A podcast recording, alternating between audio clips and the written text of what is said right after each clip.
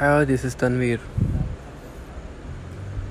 दोस्तों, मेरा नाम तनवीर है। इस लॉकडाउन में आप सब लोग परेशान हैं, मुझे पता है। हम सारे ही परेशान हैं।